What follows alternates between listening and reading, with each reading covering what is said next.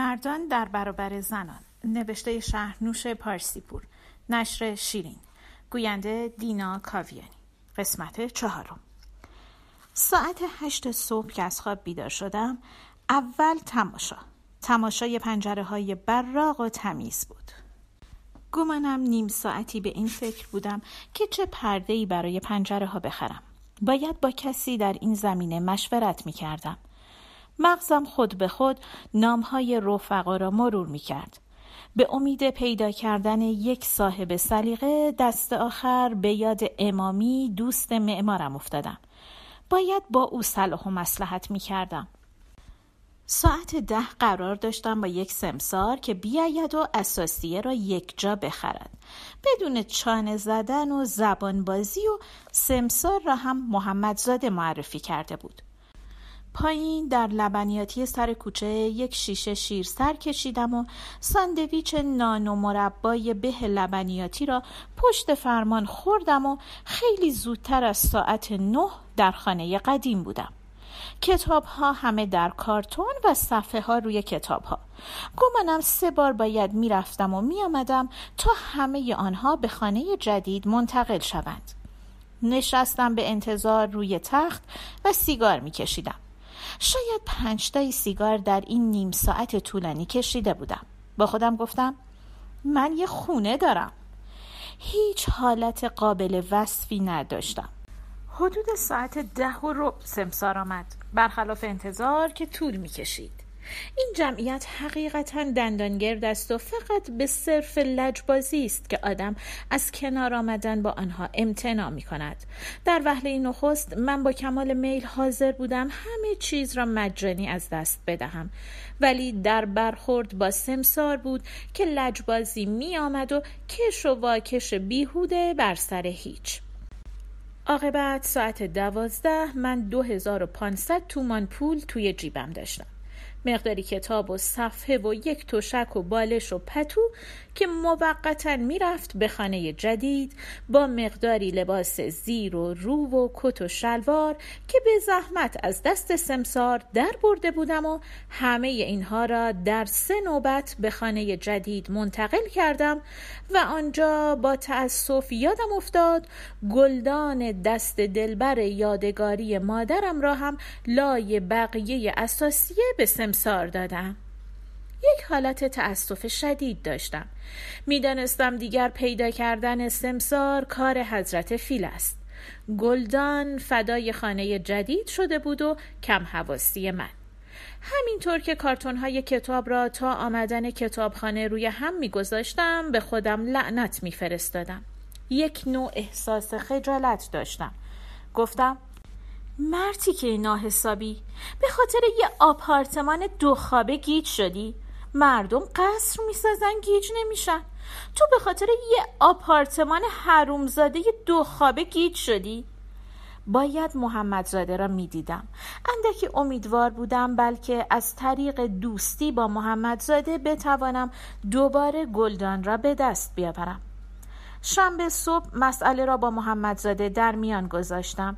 او هم مثل من ناامید بود. طایفه سمسار طایفه ای نیست که مال را به راحتی ول کند. محمدزاده قول داد تلفن کند بلکه بتواند کاری بکند. بعد من به امامی تلفن کردم.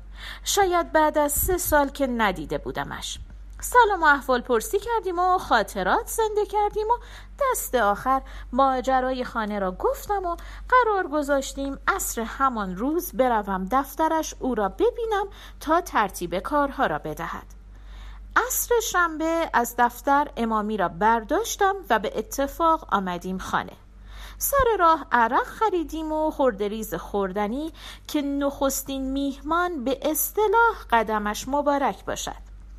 امامی دسته کاتالوگ میز و صندلی با خودش آورده بود و شروع کرد به گشت زدن در خانه. برای من توضیح داد که خانه معماری ساز است و از دور داد می‌زند و چاره ای هم نیست. بلا زده به شهر باید ساخت و فروخت و حرفهایش باعث شد خانه در مغزم تنزل مقام پیدا کند.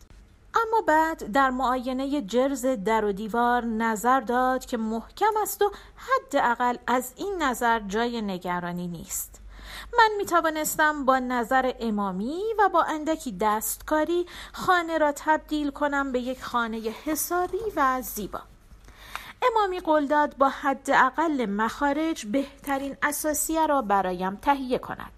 امامی در ارتباط بود با مبل سازها و دیگر افراد از این دست. منتها در نهایت فکر می کرد بیست هزار تومانی باید خرج کنم و من بدون فکر پذیرفتم مشروط بر آنکه از بیست هزار تومان تجاوز نکند. نشستیم به عرق خوری روزنامه انداخته بودم روی زمین که موکت ها کثیف نشود و نرم نرم عرق میخوردیم. گفت مگه از این خبرها بشه یاد ما بکنی؟ حالا راستشو بگو. اصلا کجایی؟ گفتم. هیچ جا والا. همین دور و برا برای خودم میپلکم پرسید. عروسی می‌خوای بکنی؟ گفتم. نه. تو چی؟ عروسی کردی؟ گفت. نه. به هر حال اگه کرده بودم خبرت می‌کردم. من هوای رفیقامو دارم. گفتم. قربان تو. امامی استکانش را یک جا سر کشید. لبهایش را جمع کرد و ابروهایش را بالا انداخت. گفت ازدواج کار خره. گفتم برای چی؟ گفت خب نهایت خریت دیگه. همینطوری بهتره. برای خودم خوشم. گفتم حتما دور برت زن زیاده. گفت نه همچینام نیست. می‌دونی همشون به نظرم جنده میان. حال شوخی داشتم. گفتم خب برو از ده زن بگیر. گفت بعدم نیست. حالا دخترای خوبی توی ده هست. یکم سواد موادم به هم زدن. میشه تحملشون کرد. گفتم چرا فکر می‌کنی همشون فاسدن؟ گفت فاسد نیستن. دوچار حالت بدیان می‌دونی؟ می‌خوان یه گوهی بخورن ولی جرأتشو ندارن. یه چیزی شکسته ولی این بدبختا نمی‌دونن چطوری راستوریستش کنن. حسین میگه این یک حالت بحران اجتماعیه.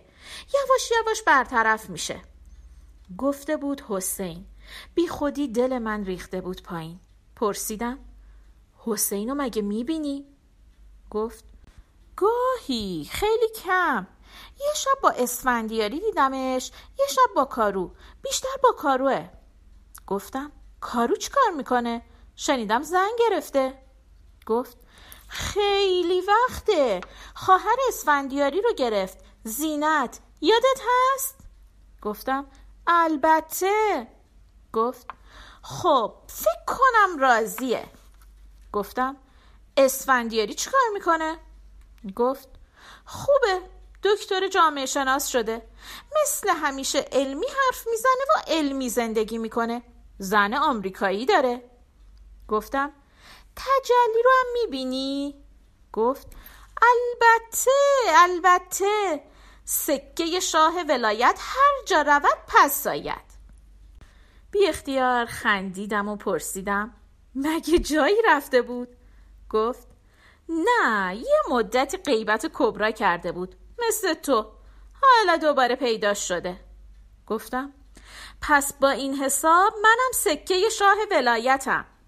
گفت همچی فکر کن؟ امامی چشمک زد و خندید. گفتم از حسین بگو واقعا چی کار می‌کنه؟ تو زندان خیلی بهش بد گذشته؟ امامی در استکانش عرق ریخت. لبهایش را جمع کرد. گفت حسین خب یه بدبخت حسابیه. خیلی باخته. گفتم خودش میگه؟ گفت نه لزومی نداره بگه. می‌بینی همش مثل اینه که توی خلا باشه. چشماش یه دفعه میخکوب میشه به یه گوشه. بقیهرم عذاب میده. ولی چیز عجیبیه. هنوز می‌تونی به اون گوش بدی. این مردک مهره مار داره. حرفای کپک زده می‌زنه اما میشه گوش داد. گفتم همون حرفای سابق؟ گفت نه خیلی عوض شده ولی می‌دونی یه سری واژه هست که با آدم پیر میشه. اول که می‌خواد شروع کنه به حرف زدن اول واژه ها میاد. به خودت میگی شروع شد.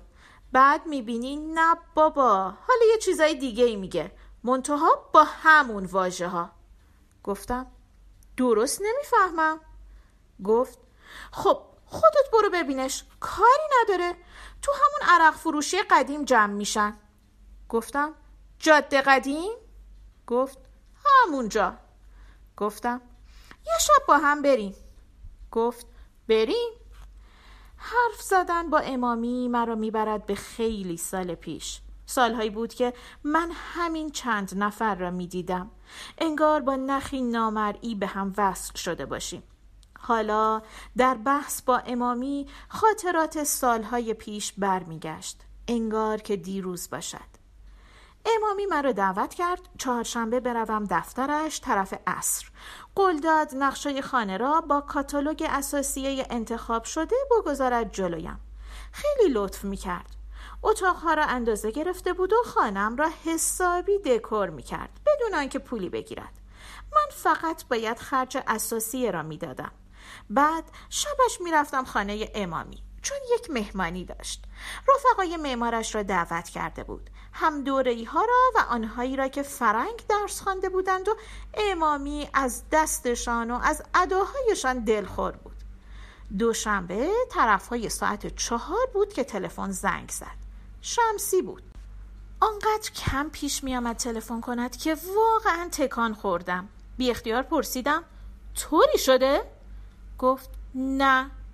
صدایش محجوب بود. گفت معذرت می‌خوام. هولت کردم.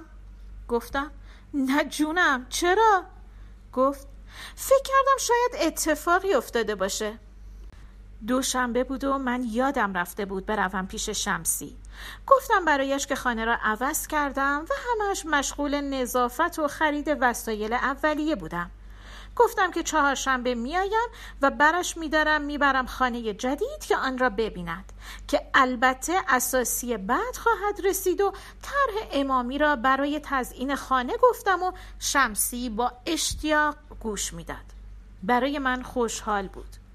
گوشی را گذاشتم محمدزاده برایم گفت که پس گرفتن گلدان دست دلبر غیر ممکن است. محمدزاده خودش از یک عتیق فروشی یک دست دلبر قیمت کرده بود. ده هزار تومن. حس می کردم دلم می خارد. دلم می‌خواست بروم سمسار را یک کتک حسابی بزنم. قرقر می کردم محمدزاده دلش برای من سوخته بود. گفت خب بلکه برای خونه جدیدت اومد نداشت. خدا رو چه دیدی؟ نباید زیاد خودم را مشغول این فکر می کردم حالا دیگر گلدان رفته بود و عصبانیت مورد نداشت. چهارشنبه ناهار با شمسی بودم. ناهار خوردن و ظرف شستن یک ساعت و نیم طول کشید و تمام مدت من حرف می زدم و همش از خانه. چرا من اینطور شده بودم؟ گمان می کنم اگر قرار بود به کره ماه بروم کمتر به هیجان می آمدم که برای خریدن یک آپارتمان چرا اینطور بود؟ شمسی صبورانه و با لبخند به حرفهای من گوش می‌داد. بعد او را گذاشتم توی ماشین و به اتفاق رفتیم به آپارتمان. نخستین بار بود که شمسی آپارتمان را می‌دید. با احتیاط کفشهایش را روی پادری پاک کرد. گفت باید مواظب موکتا باشی. خیلی زود از حالت میافتن. گفتم می‌دونم. گفت مخصوصا وقتی مهمونای کوچولو داری بی حواسن و یک دفعه همه جا رو لک و پک می‌کنن گفتم فکر نمی کنم هیچ وقت بچه توی این خونه دعوت کنم شمسی گفت خب گاهی پیش میاد بچه ها هم بیان بعد رفت به طرف پنجره و به کوه ها نگاه کرد. گفت چشم اندازه قشنگی داره. هیچگاه از حالتش نمی‌شد حد زد به چه فکر می کند ولی برای من روشن بود خودم به چه فکر می کنم گفتم وقتی میگم بچه منظورم بچه های تو نیست. اونا بچه نیستن. گفت می‌دونم. نمی‌خواد توضیح بدی. شمسی از خانه تعریف کرد. مطمئن بود که با اساسیه یک چیز حسابی می شود. مطمئن بود که حالا من باید زن بگیرم.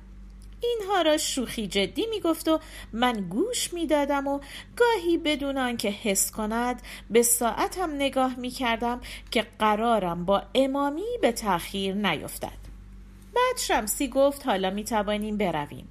برایش توضیح دادم که آن روز باید بروم نزد امامی و شب میهمانم و بنابراین نمی‌توانم به خانه او برگردم. فهمید و قبول کرد و من درست سر ساعت چهار در دفتر امامی بودم. امامی عکس مبلهای خانم را جلویم گذاشت. بسیار کوشش کرده بود اشیاء مفید با قیمت مناسب و در عین حال مد روز انتخاب کند. مبلها گوشه دیوارها قرار می گرفت یکیشان که بزرگتر بود در صورت احتیاج تبدیل به تخت می شد کتابخانه بزرگی سر تا سر دیوار اتاق پذیرایی را می پوشند و ادامش به صورت یک نمای چوبی اتاق ناهارخوری را از پذیرایی جدا می کرد و من می توانستم تلویزیون و گرام و ضبط صوت را روی آنجا سازی کنم. به علاوه گنجهی برای بطری ها و لیوان ها در آن پیش بینی شده بود. اتاق خواب دو تخت یک نفره داشت. حسنش در این بود که در صورت ورود یک میهمان بیجا و مکان نمیماند و تازه در شرایط حضور میهمان معنس ابتدای کار می‌شد از تخت یک نفره استفاده کرد و بعد وقت بود و تخت را به هم چسباند. کناره های تخت در یک طرف کشو داشت و من می توانستم لباس های زیرم را در آن بگذارم. اساسیه حمام آبی بود با گلهای صورتی و با کاشی های سفید دیوار هماهنگی داشت. آشپزخانه سر تا سر غرق گنجه می‌شد که به قول امامی در هنگام ازدواج بهترین هدیه است برای زنها که هر چقدر گنجه در آشپزخانه داشته باشند باز کمشان است. ورودی خانه برای میهمانهای سرزده تنظیم می‌شد و این دیگر با خودم بود که اساسیه مناسب پیدا کنم. در عوض گوشه ای از اتاق پذیرایی تبدیل می شد به محل کار. امامی اسم این گوشه را گذاشته کنج تفکر. اصطلاحش را پسندیدم. همه چیز را پسندیدم. در واقع هیچ سلیقه مشخصی در این زمینه نداشتم که بتواند با سلیقه امامی در بیفتد و امامی قول داد خودش همه چیز را سفارش بدهد. بعد من یاد اتاق خواب دوم خانه افتادم. نظر امامی این بود که یک تخت در آن بگذارم یا به صورت انبار از آن استفاده کنم تا روزی که زن و بچه به هم بزنم. قبول کردم. بعد با هم راه افتادیم تا مقدمات میهمانی را فراهم کنیم. امامی به میهمانهایش شام سرد می‌داد. مرد مجرد امکان آشپزی و دود و دم ندارد. بدون آنکه بخواهم تمام کارها و حرفهای او را در حافظم ضبط می کردم. سالها بود با کسی معاشرت نداشتم. خانه منیریه امکان معاشرت به من نمی‌داد و بعد تنهایی و احساس عدم مسئولیتی که با آن هست. اما حالا من یک خانه داشتم. روشن بود که مردم آرام آرام راه خانه را پیدا خواهند کرد. این چیزی بود که به مذاق من هم خوش می آمد. امامی از یک فروشگاه بزرگ مواد غذایی شام سرد خرید. ژامبون، سوسیس، خیارشور، چند نوع کالباس، دلمه، سالادولویه، پته جگر، چند بطر ودکا و ویسکی و مقداری ما و و سودا. بعد همه را بار زدیم و راه افتادیم به سوی خانه. نخستین بار بود خانه امامی را می دیدم و شک نبود باید تعجب می کردم. خانه یک معمار باید زیبا باشد اما خانه امامی بیشتر از یک خانه زیبا بود. خانه امامی دیوار نداشت. اتاقها با کمک چند پله از یکدیگر جدا می شدند تخت خوابش گرد بود و موکت تا سقف بالا می‌رفت و از دور فضا را چند برابر بزرگتر نشان می‌داد. یک دیوار سرتاسری اختصاص داشت به وسایل ضبط و پخش موسیقی. هیچ یک از مبل ها و سندلی ها با یکدیگر نمی‌خواند. در عین حال در مجموع یک هماهنگی غریب ایجاد شده بود. همه چیز با سلیقه و دقت بینظیری انتخاب شده بود. امامی یک راست رفته بود به سراغ پخش صوت و حالا یک قطعه موسیقی ناشناس فضای خانه را پر کرده بود. هیچ آشنایی با این نوع موسیقی نداشتم. گفت کار گزناکیسه. احساس کمبود یا خجالت نداشتم. فقط حس می کردم از دنیای دیگری آمدم و یا مدتی خارج از دنیا زندگی کردم. پایان قسمت چهارم.